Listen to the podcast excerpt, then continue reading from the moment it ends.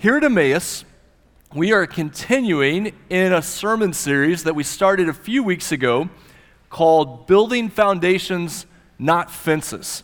And we're looking at some of these big topics that we find in the world and trying to ask the question how does God's Word speak to those particular topics? Generally speaking, at Emmaus, we're working through a book of the Bible, working through a section of Scripture just week after week, and, and we're doing that through the Gospel of Mark.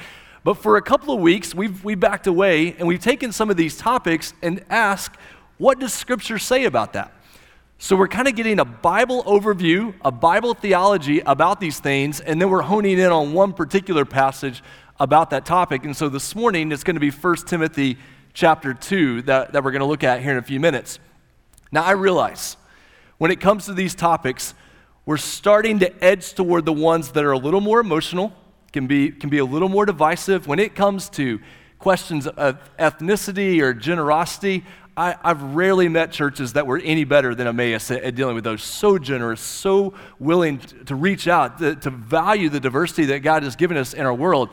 Now, when we start moving into politics, when we start moving into questions about marriage and gender, that's when you can start to feel your blood pressure go up, the body temperature goes up a little bit. How, how do we approach these things?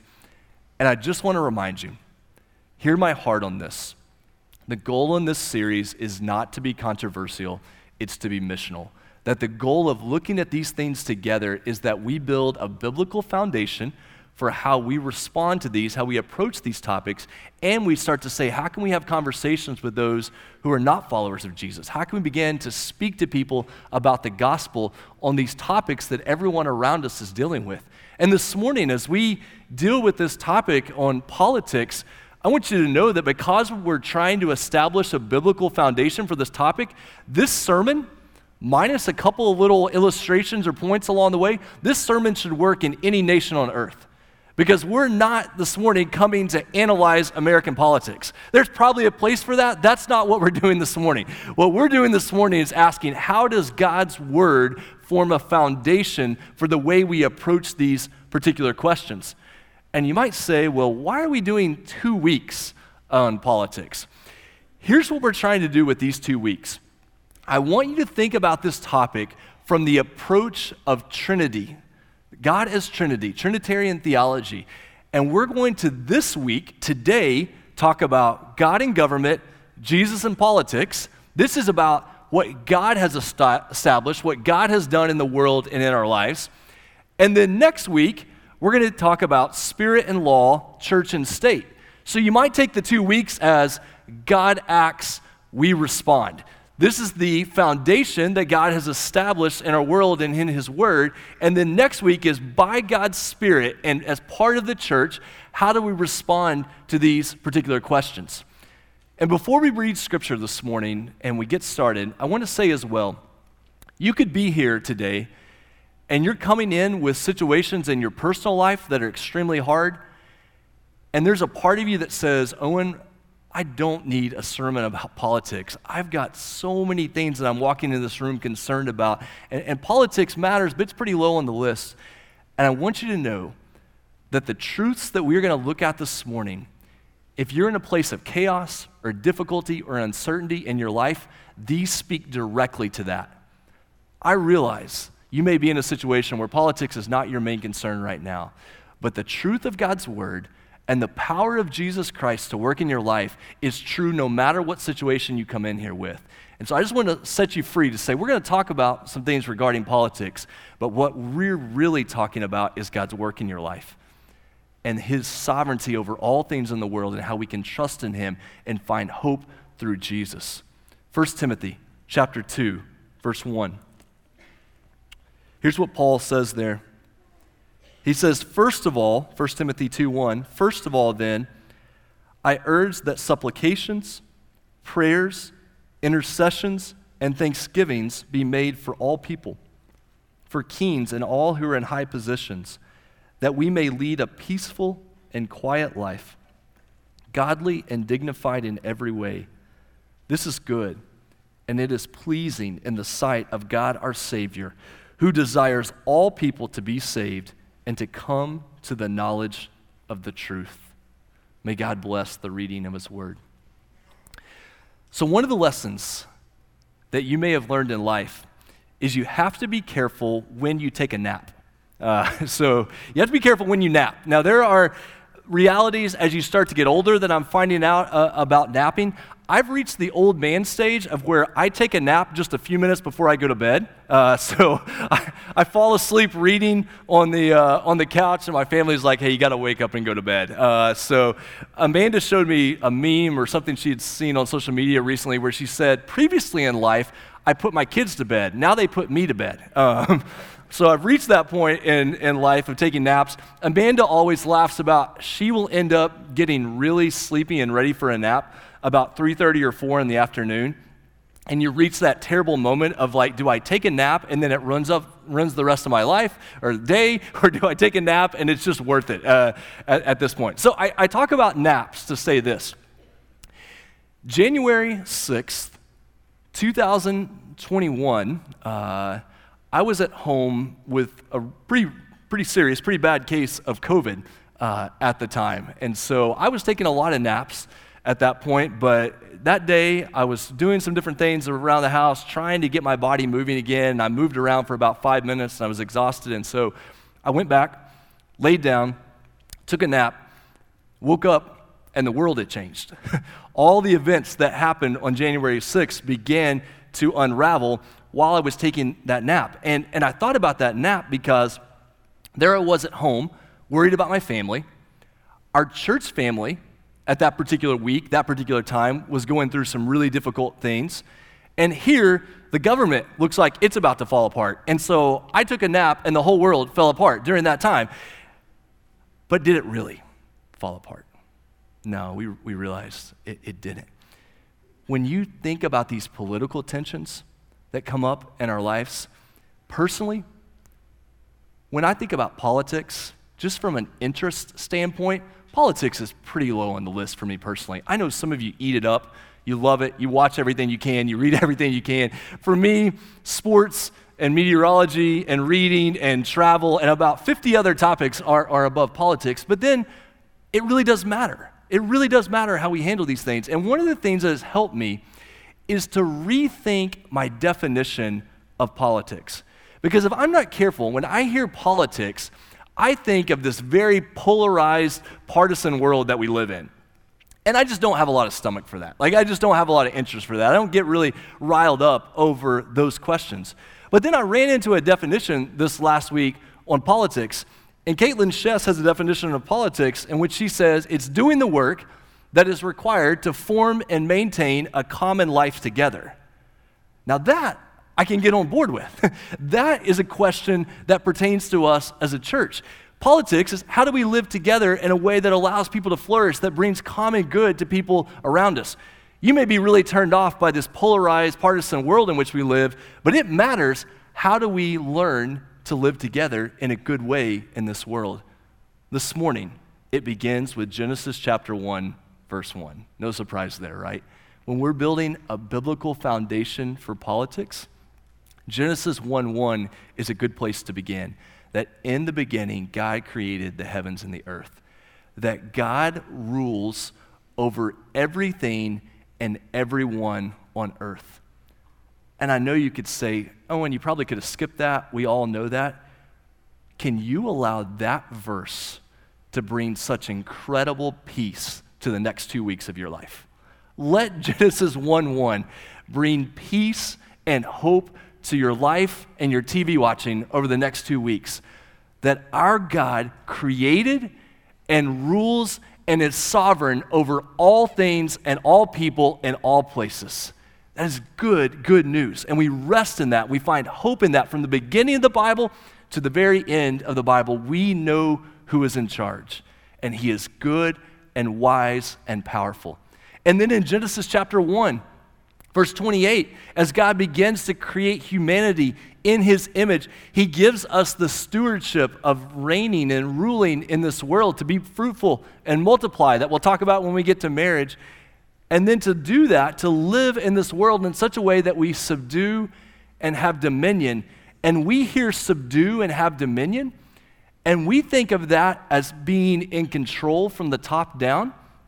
But don't miss that those words in your Bible, subdue and have dominion over the earth, those are words for serving.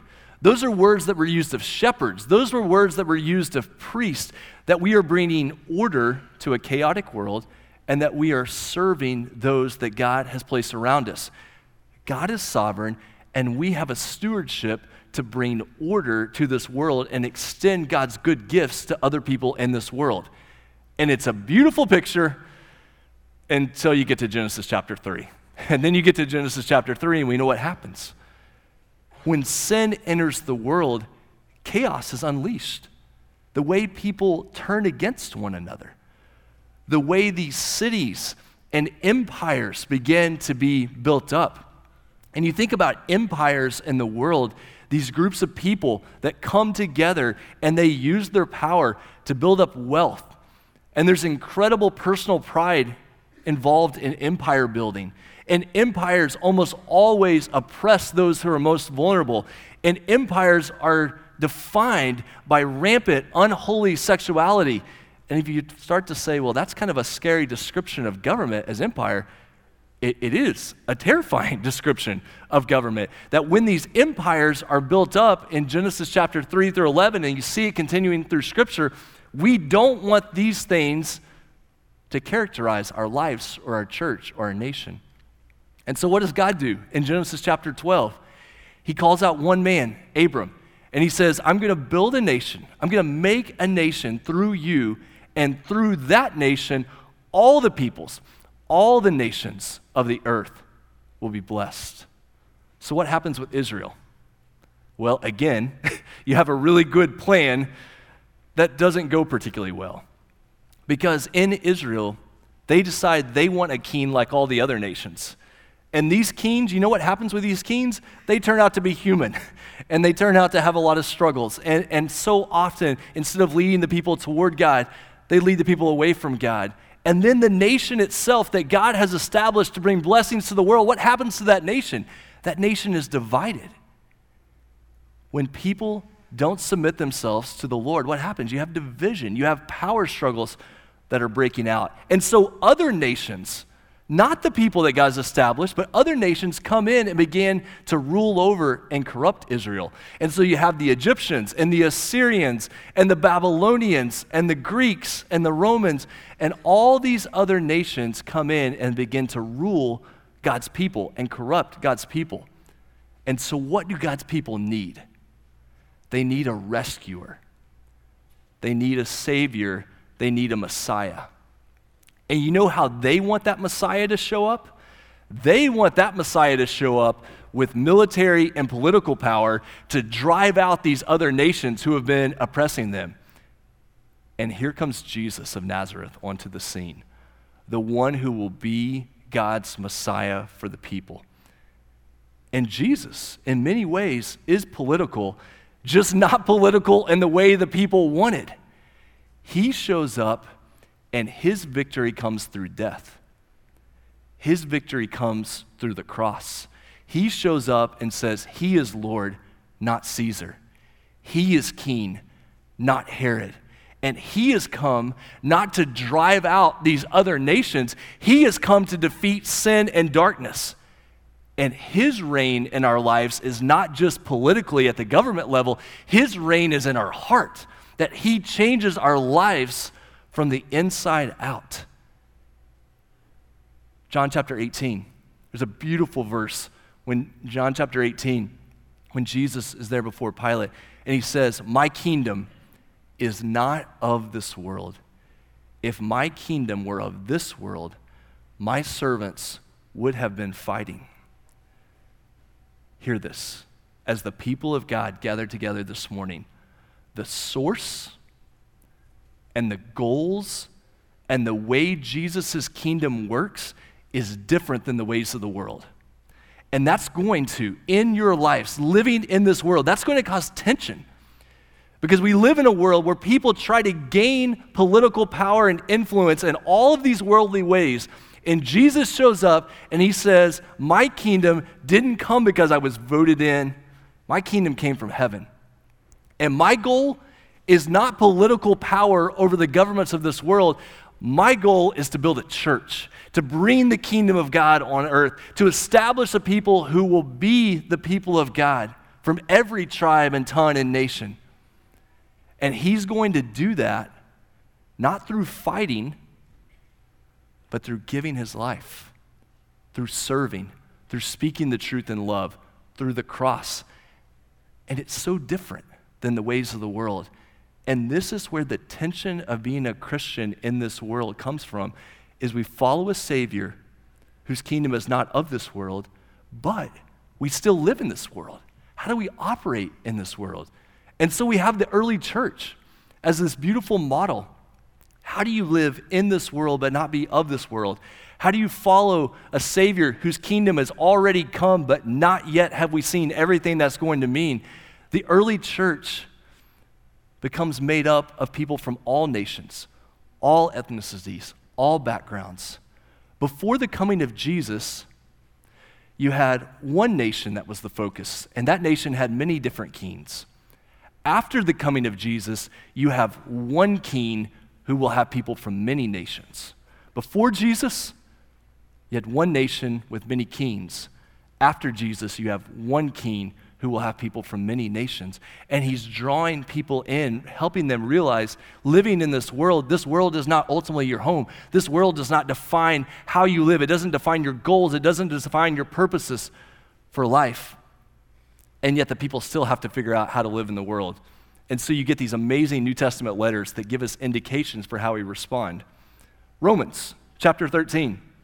If you're ever having a political discussion with someone, and they say, Hey, where do you turn the Bible to talk about politics? How do you understand our relation to politics?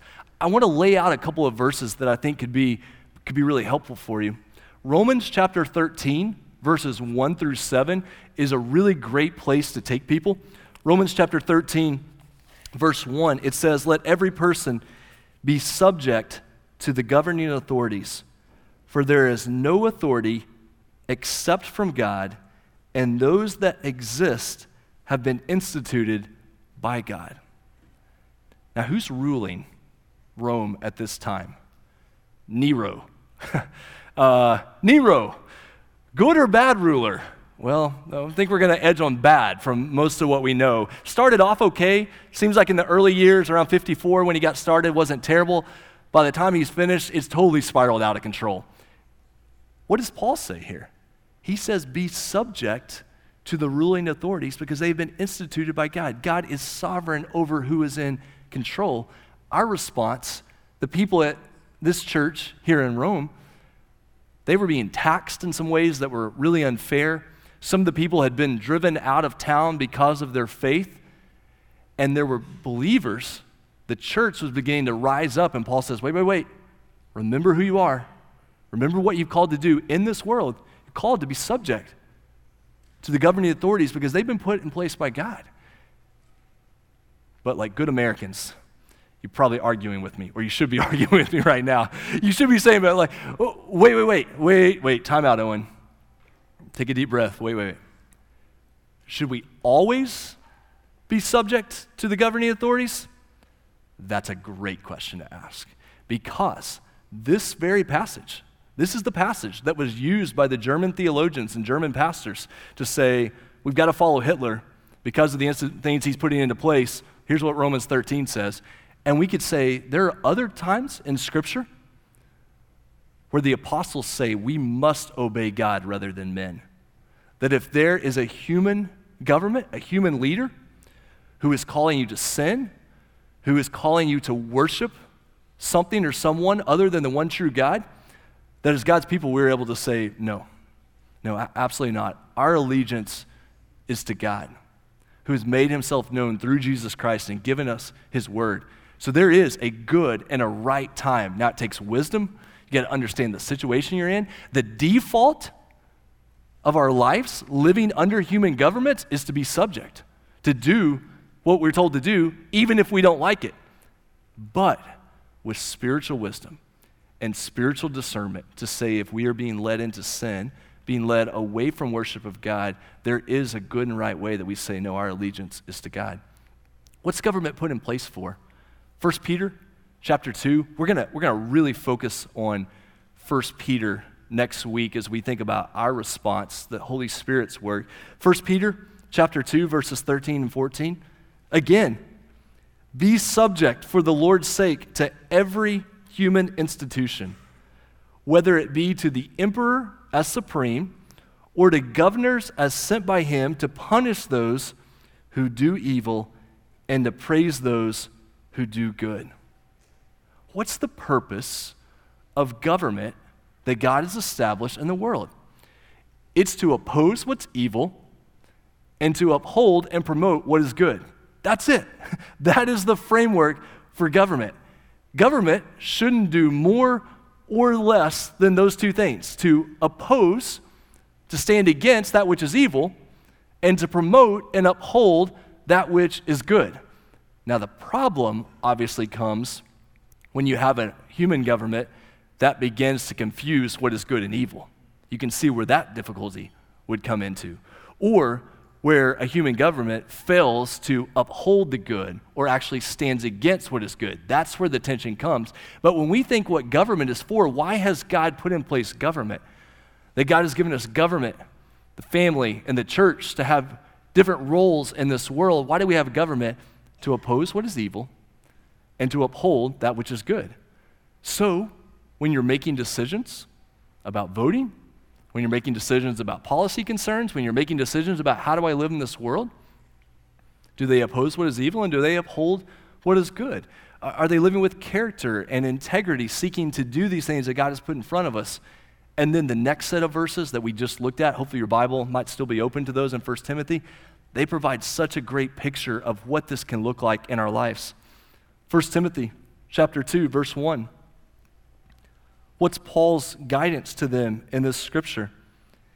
He says, First of all, then, I urge that supplications, prayers, intercessions, and thanksgivings be made for all people, that we're a people who pray, for kings and all who are in high positions. For what purpose? What are we praying for? That our policy initiative will get passed? Like, what, what, what are we paying, praying for here? We are praying that we may lead a peaceful and quiet life, godly and dignified in every way. Hear me out on this next part. That idea that we are praying for our governing officials for the purpose that we can lead peaceful, quiet, dignified lives tells us that our interaction with politics, our interaction with government, and the purpose of government in many ways should be very simple and very boring. We live in a world, however, we live in a world, however, where politics and government has become another form of entertainment. And we want something quick and we want something that doesn't bore us. And the danger when you want something quick and something that doesn't bore you, you're probably not going to get the results of these verses right here.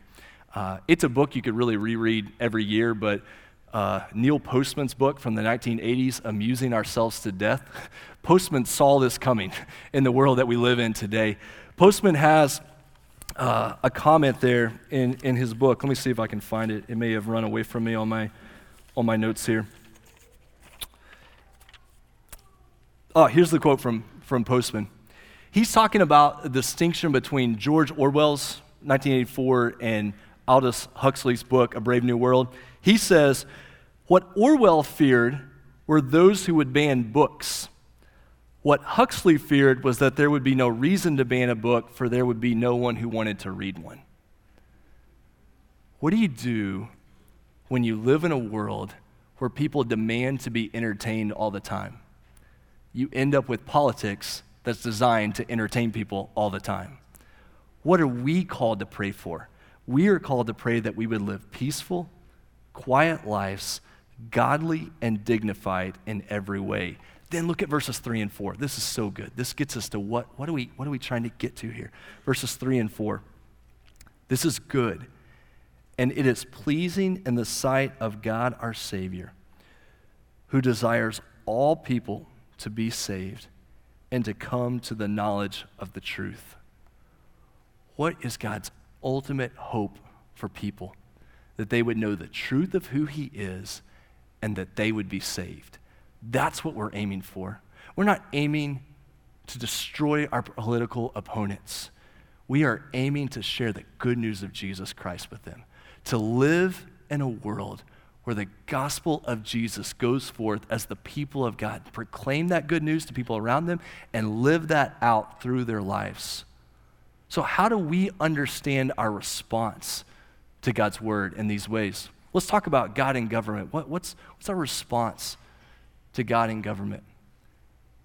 I hope, I hope in a good way, these application points here almost underwhelm you. I, hope these, I hope these application points almost feel too simple because they're meant to. And, and remember, next week we're going to talk more about our response. But if you're trying to think about how do I understand my response to God's word, how He has instituted government in this world, friends, just begin by worshiping the Lord with everything that you have, that you would trust Him completely. Because, because if we're not careful, politics can become an idol in our world.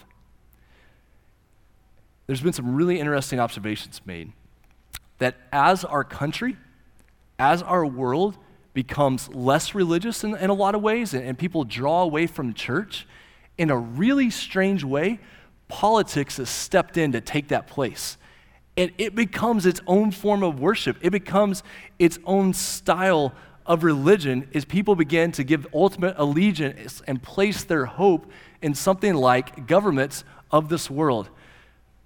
Which, and again, hear, hear my heart on this. Be so careful, so careful about the mixing of a political rally or a political initiative and worship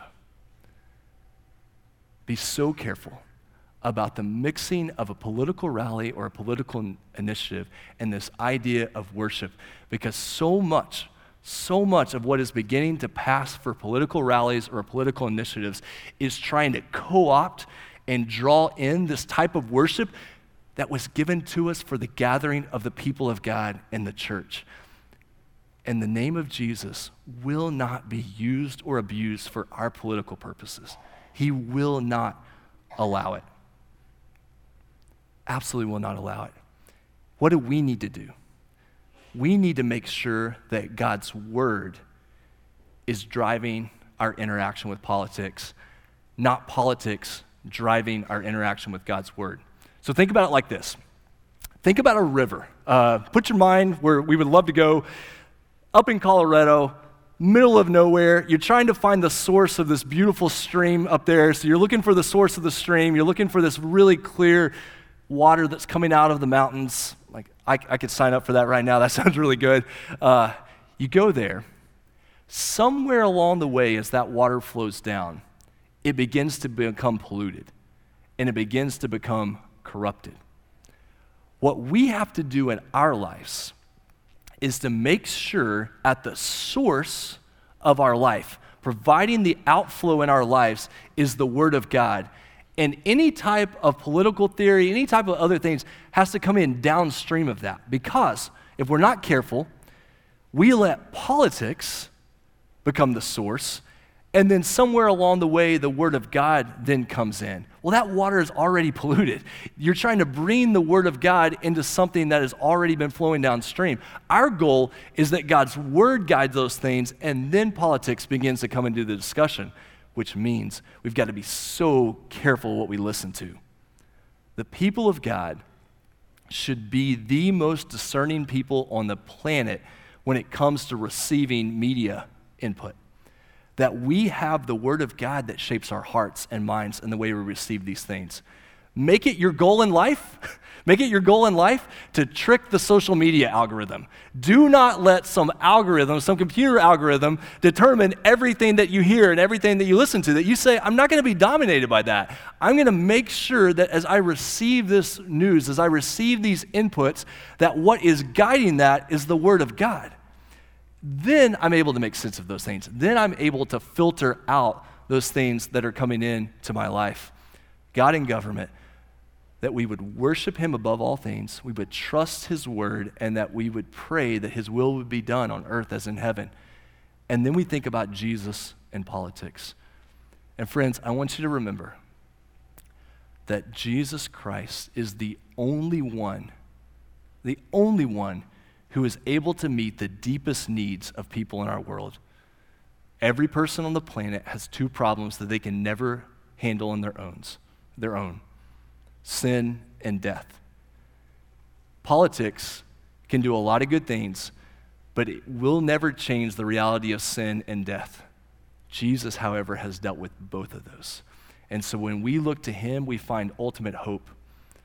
And on this point, can I just encourage you, please, if at all possible, don't use savior or messianic language to describe a political figure. Do not use messianic or savior language to describe any political figure because there is one savior. There is one mediator between God and man, and it is Jesus Christ. He alone is able to save.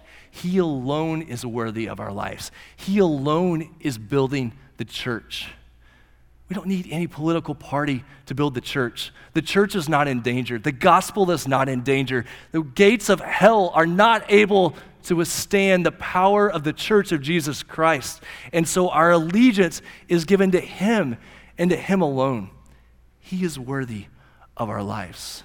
And so we will proclaim and display Him. We will not be defined or dominated by the right or the left because our eyes are on Jesus. We are living for the glory of God alone. And over the coming weeks and coming months, we can display to the world wisdom and peace and hope and love that goes so far beyond anything this world could ever provide. In a world of chaos and darkness, we have a different way. In a world of fear and anxiety and anger, we have a different way to show in a world of such low character and godlessness and idolatry.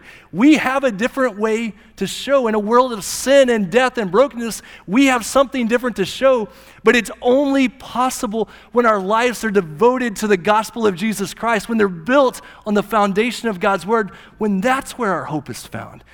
And that's how we're going to operate. That's where we're going to find that hope. And if you're here this morning, and you feel like your life is chaos and you feel like things have been falling apart and, and, you just need something to hold you fast, to hold all things together, can I call you to look to Jesus? That He is where we find hope, He is where we find life. God is our refuge and strength, an ever present help in times of trouble. Therefore, we will not fear. Though the earth give way and the mountains fall into the heart of the sea, though its waters roar and foam and the mountains quake with its surging, there is a river whose streams make glad the city of God, the holy place where the Most High dwells. God is within her. She will not fall. Nations fall, kingdoms crumble. He lifts his voice and the earth melts. The Lord Almighty is with us. The God of Jacob is our fortress. Come, see what the Lord has done, the desolations he has brought on the earth. He makes wars cease to the ends of the earth. He breaks the bow and shatters the spear and burns the chariot with fire. And he says, Be still and know that I am God. I will be exalted among the nations, I will be exalted in the earth. The Lord Almighty is with us. The God of Jacob is our fortress. Would you bow your heads with me? Father, we come before you knowing that we live in a world with so much chaos and brokenness, just some overwhelming realities in our world. The pain that people deal with, the impacts of sin in our world. And then we come closer to home and we feel that chaos sometimes in our own lives, in our own homes. And we have gathered here this morning, God, to say our hope is in you. You are able to hold us fast. You are sovereign over all things, and we trust you. And we believe true life is found in Jesus Christ alone. If you are here this morning and you have never trusted in Jesus for salvation, can I call you during this last song to come? Just ask someone to pray with you, to come after the service to say, I'm not sure. I'm not sure about my relationship with God. I, I don't know where my hope is found.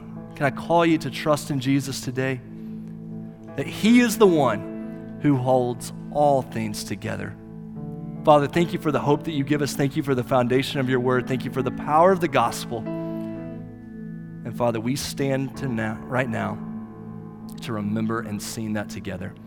And we pray this in Jesus' name. Amen.